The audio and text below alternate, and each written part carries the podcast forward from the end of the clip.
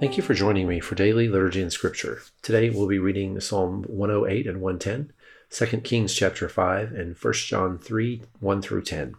Before we begin, let's say together the Apostles' Creed. I believe in God, the Father Almighty, creator of heaven and earth. I believe in Jesus Christ, his only Son, our Lord. He was conceived by the Holy Spirit and born of the Virgin Mary. He suffered under Pontius Pilate, was crucified, died, and was buried. He descended to the dead. On the third day he rose again.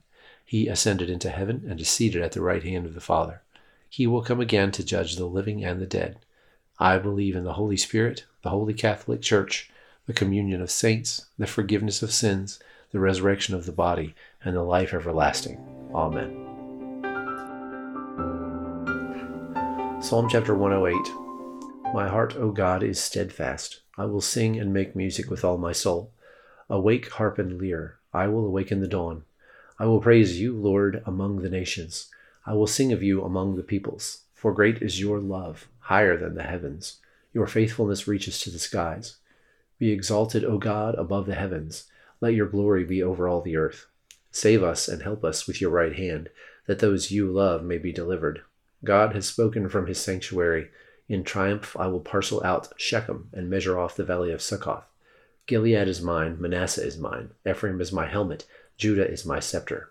Moab is my wash basin, on Edom I toss my sandal, over Philistia I shout in triumph. Who will bring me to the fortified city? Who will lead me to Edom? Is it not you, God, who have rejected us and no longer go out with our armies? Give us aid against the enemy, for human help is worthless. With God we will gain the victory, and he will trample down our enemies. Psalm chapter one ten. The Lord says to my Lord, sit at my right hand until I make your enemies a footstool for your feet. The Lord will extend your mighty scepter from Zion, saying, rule in the midst of your enemies. Your troops will be willing on your day of battle. Arrayed in holy splendor, your young men will come to you like dew from the morning's womb. The Lord has sworn and will not change his mind. You are a priest forever in the order of Melchizedek. The Lord is at your right hand. He will crush kings on the day of his wrath. He will judge the nations, heaping up the dead, and crushing the rulers of the whole earth. He will drink from a brook along the way, and so will lift his head high. Second Kings chapter five. Now Naaman was a commander of the army of the king of Aram. He was a great man in the sight of his master and highly regarded, because through him the Lord had given victory to Aram. He was a valiant soldier, but he had leprosy. Now bands of raiders from Aram had gone out and had taken captive a young girl from Israel, and she served Naaman's wife.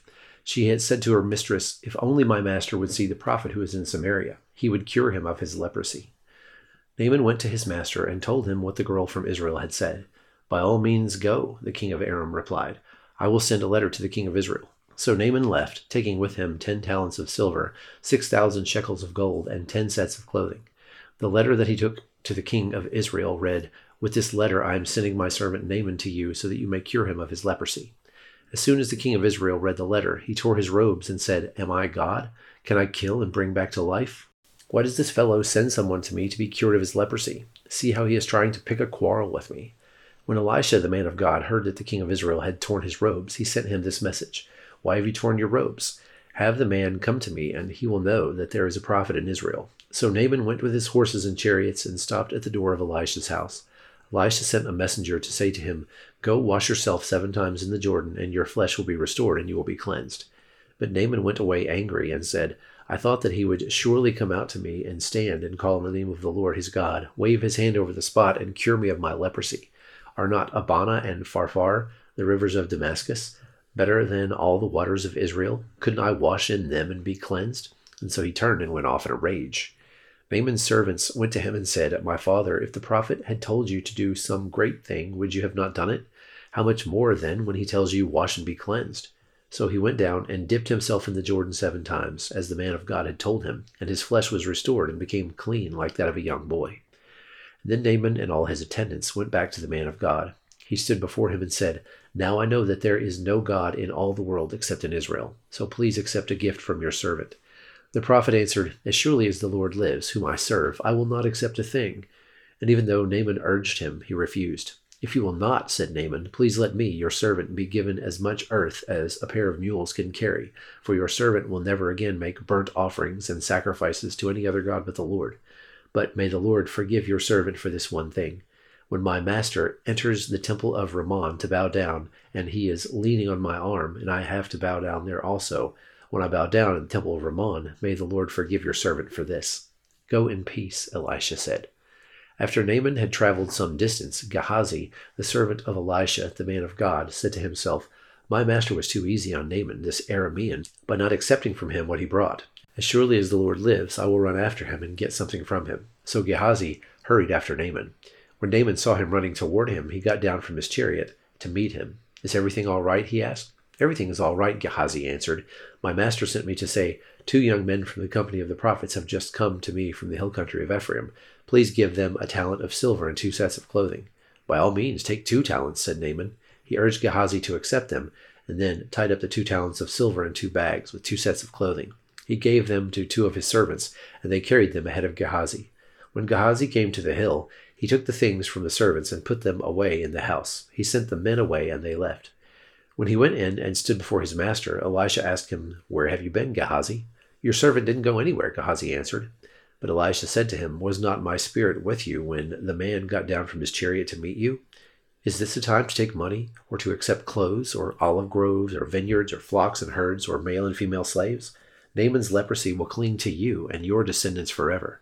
And then Gehazi went from Elisha's presence, and his skin was leprous. It became as white as snow. First John three, one through ten. See what great love the Father has lavished on us, that we should be called children of God, and that is what we are. The reason the world does not know us is that it did not know him. Dear friends, now we are children of God, and what we will be has not yet been made known. But we know that when Christ appears, we shall be like him, for we shall see him as he is. All who have this hope in him purify themselves, just as he is pure. Everyone who sins breaks the law. In fact, sin is lawlessness. But you know that he appeared so that he might take away our sins. And in him is no sin. No one who lives in him keeps on sinning. No one who continues to sin has either seen him nor known him.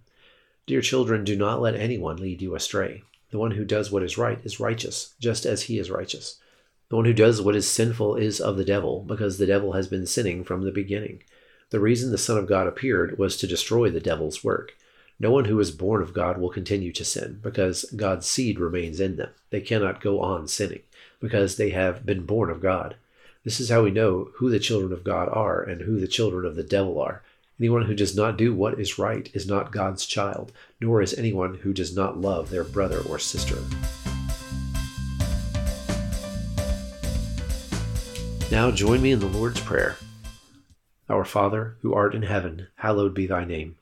Thy kingdom come, thy will be done, on earth as it is in heaven. Give us this day our daily bread, and forgive us our trespasses, as we forgive those who trespass against us. And lead us not into temptation, but deliver us from evil. For thine is the kingdom, and the power, and the glory, forever and ever. Amen.